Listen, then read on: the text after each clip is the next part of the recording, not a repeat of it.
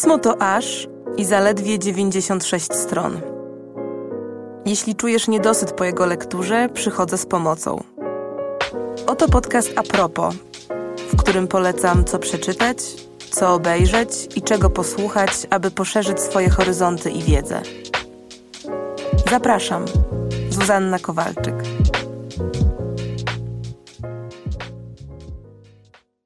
Nie będzie chyba szczególną nowością, jeśli powiem, że bardzo się cieszę, że słyszymy się w nowym odcinku a propos. Tym razem odcinku nawiązującym do grudniowego numeru pisma, w którym zajęliśmy się tematem szeroko rozumianych wieloświatów, choć głównie wieloświatów wirtualnych, a zatem szumnej zapowiedzi nowego technologicznego tworu, jakim ma być metaversum. I w tym właśnie, choć nieco poszerzonym kontekście, będzie to odcinek a propos światów równoległych. I na wstępie przyznam się, że bardzo mi się ten temat w ogóle podoba na poziomie tego, jak bardzo on rozpala wyobraźnię. To znaczy, jak bardzo założenie w ogóle zwielokrotnienia świata pozwala zarzucić wodze fantazji, no bo wieloświaty to w dużej mierze opowieść o, o potencjale, potencjale na to, że da się naszą rzeczywistość być może poukładać w jakiś inny sposób.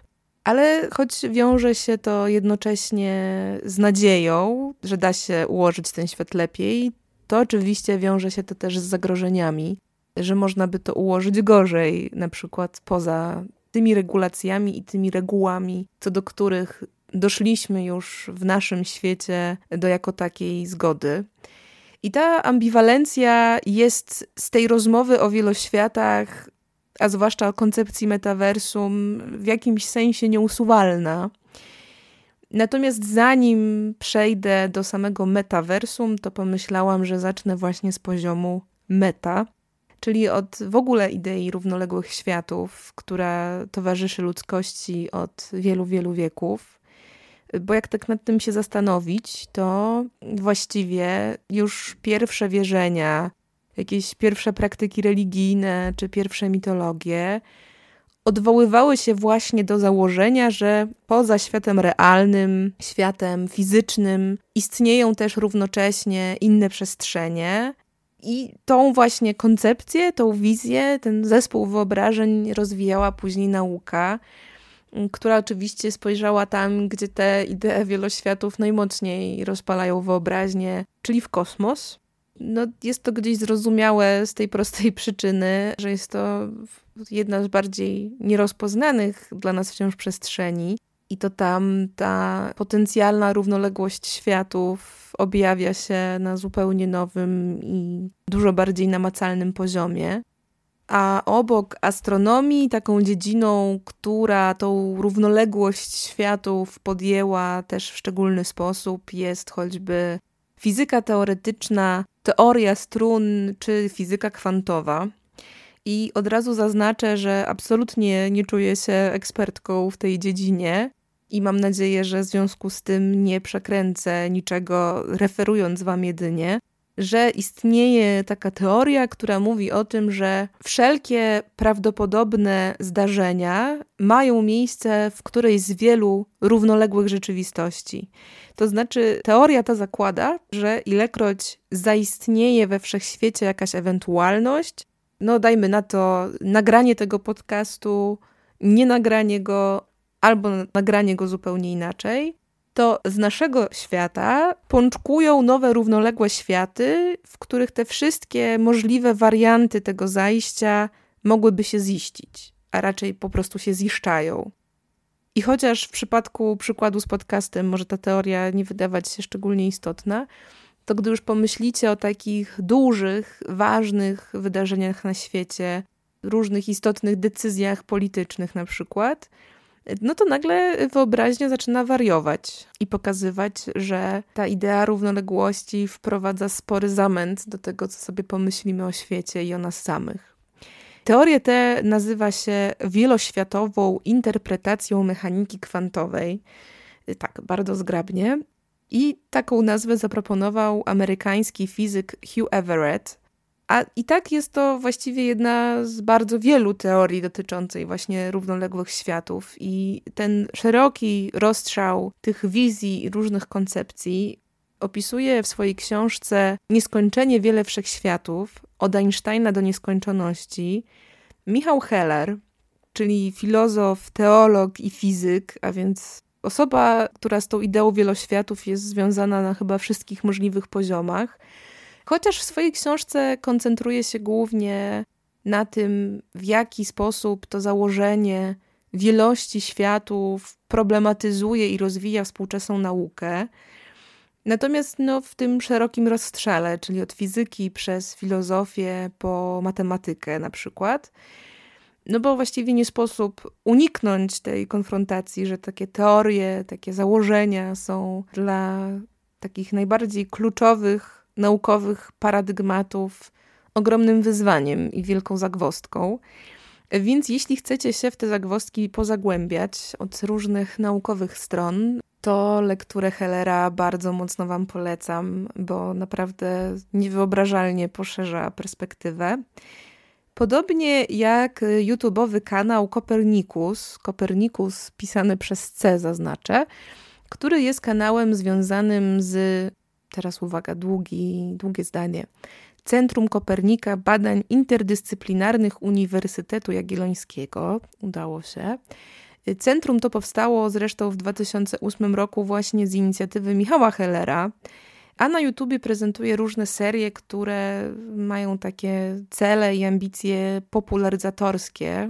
Od tłumaczenia różnych nowych badań i ustaleń naukowych, przez wyjaśnianie różnych obowiązujących teorii, po chociażby przedstawianie takiego kontekstu, między innymi historycznego, dla rozmaitych odkryć naukowych.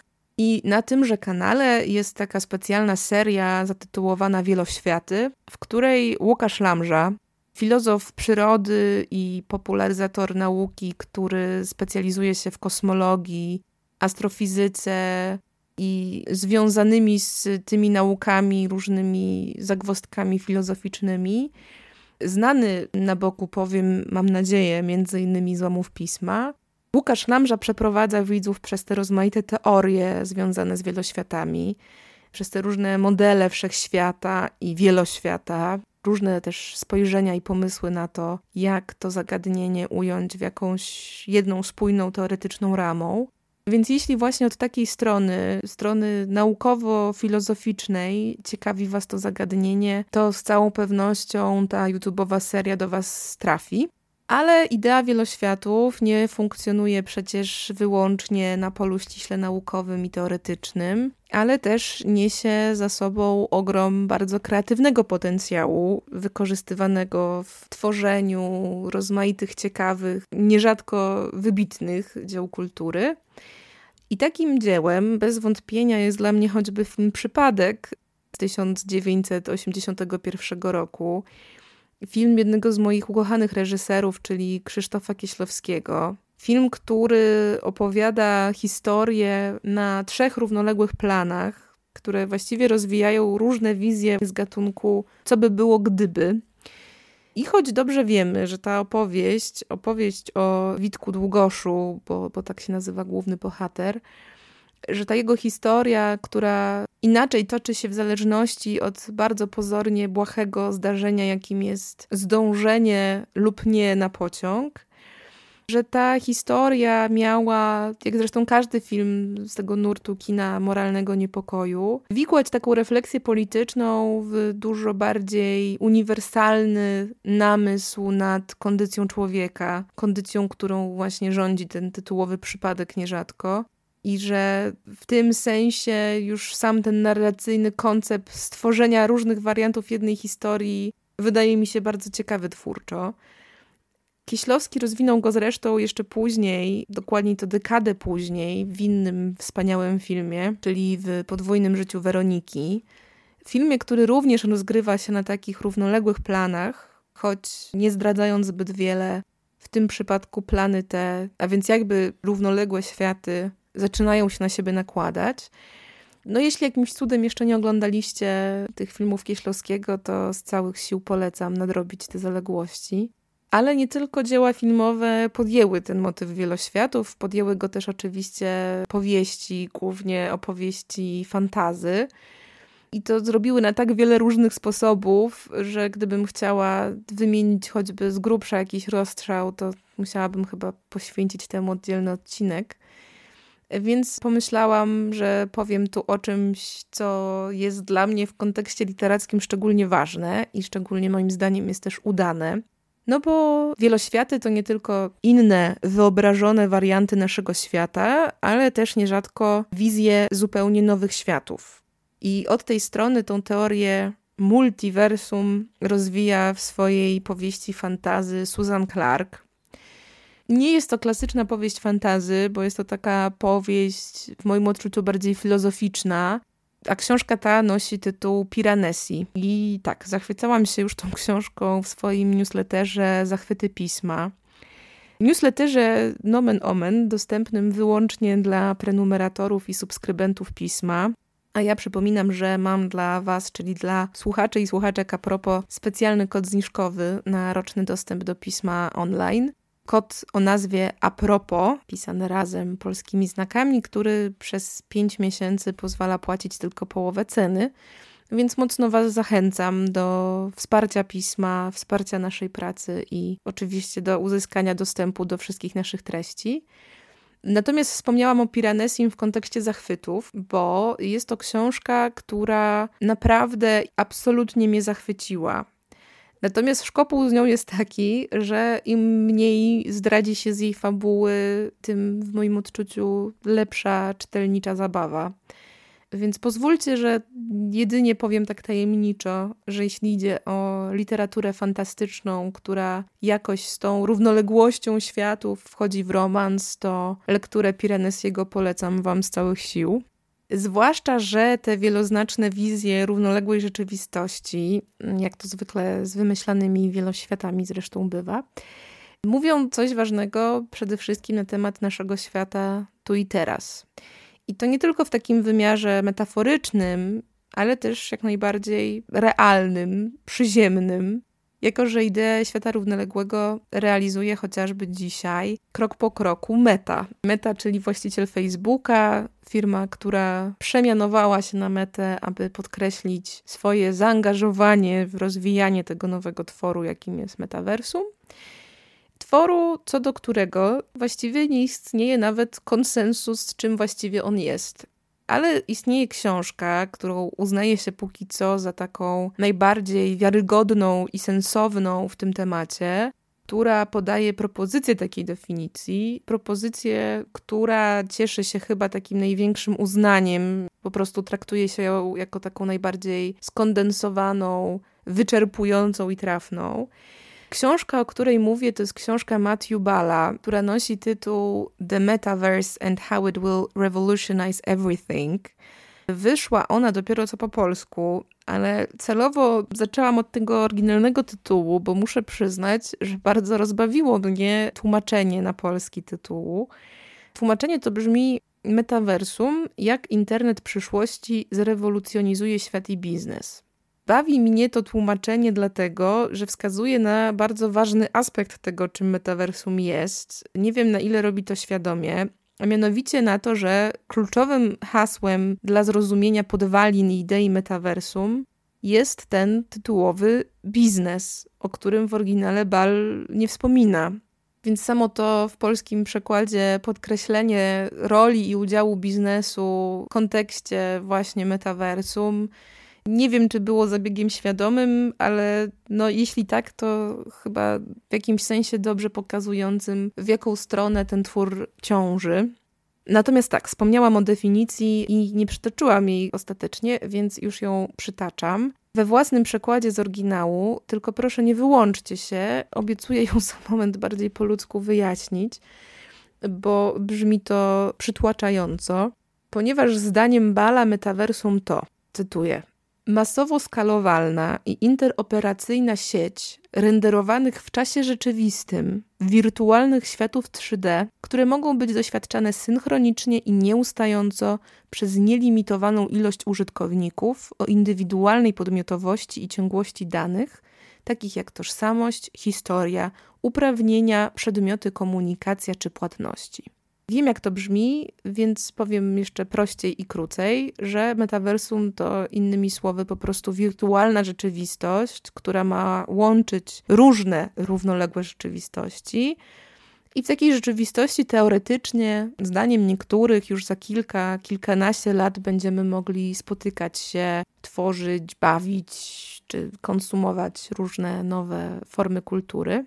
Samo pojęcie metaversum pochodzi z kolei z powieści science fiction z 1992 roku, z powieści Snow Crash, po polsku nosiła ona tytuł Śnieżyca. Jest to powieść pisarza Nila Stevensona, który stworzył ten neologizm z połączenia greckiego przedrostka meta, no i rdzenia vers, czyli końcówki słowa universe, czyli wszechświat. W języku angielskim, jak tłumaczy Bal w swojej książce, meta z grubsza tłumaczy się jako ponad lub jako coś, co przekracza następujące po nim słowo.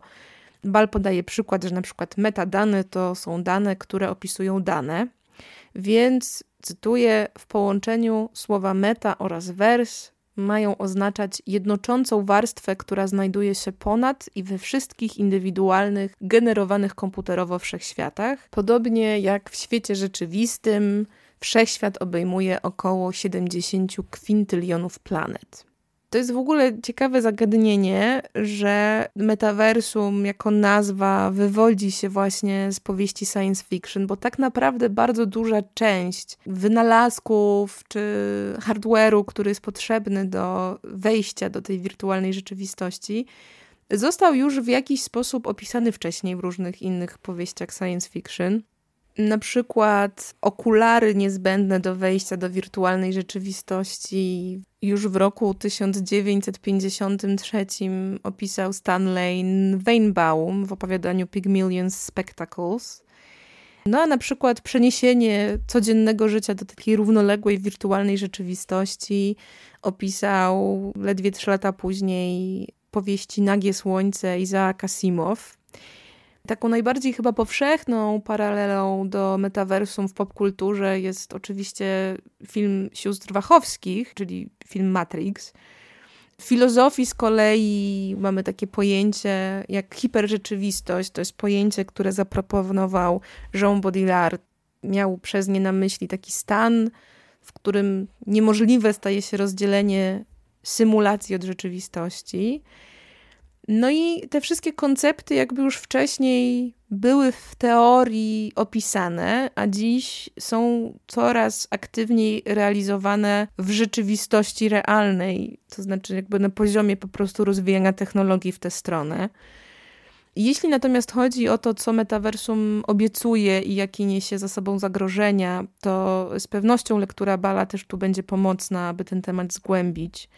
Bal na przykład pisze, tu też zacytuję, że obawy, że metaversum zamieni nasz świat w dystopię są bardziej sprawiedliwe niż alarmistyczne.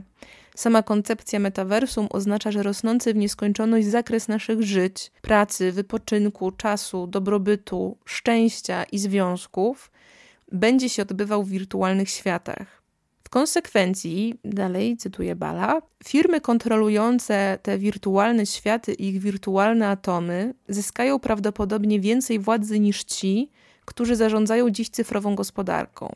Właśnie tego typu obawy, głównie właśnie te związane z big techem i tym, w jaki sposób metaversum już dzisiaj jest monopolizowane i wykorzystywane przez biznes, są tymi kluczowymi ale nie jedynymi. Więc jeśli chcecie dalej o tych zagrożeniach i wyzwaniach trochę poczytać, to pozwolę sobie polecić Wam grudniowy numer pisma, a szczególnie obecny w nim bardzo wnikliwy esej Piotra Fortuny, którym Piotr Fortuna wziął pod lupę właśnie te różne zagrożenia, które już dzisiaj możemy rozpoznać i zastanowić się, w jaki sposób możemy uniknąć tych najgorszych scenariuszy.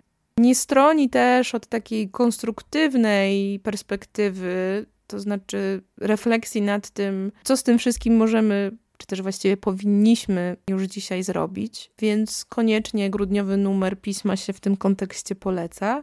Natomiast jeśli ciekawi Was bardziej sam rozwój tego nowego cyfrowego wszechświata i związane z nim różne ciekawostki, to polecam posłuchać Wam XR Podcast, czyli podcastu, w którym właśnie o tym potencjale, o różnych zastosowaniach i wizjach rozszerzonej rzeczywistości opowiadają zarówno akademiccy teoretycy, ale też branżowi praktycy, więc bardzo wielu różnych stron ten temat jest gryziony.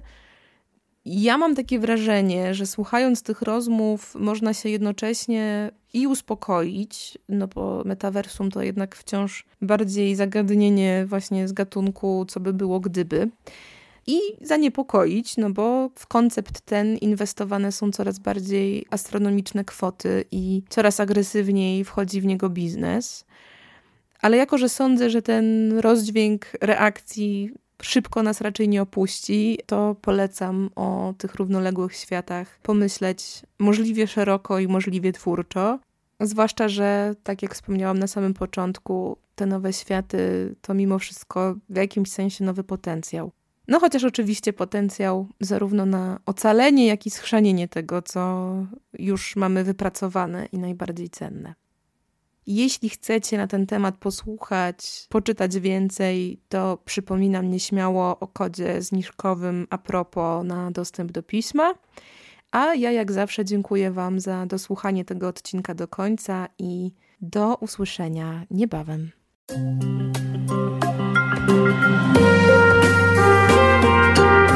Pismo.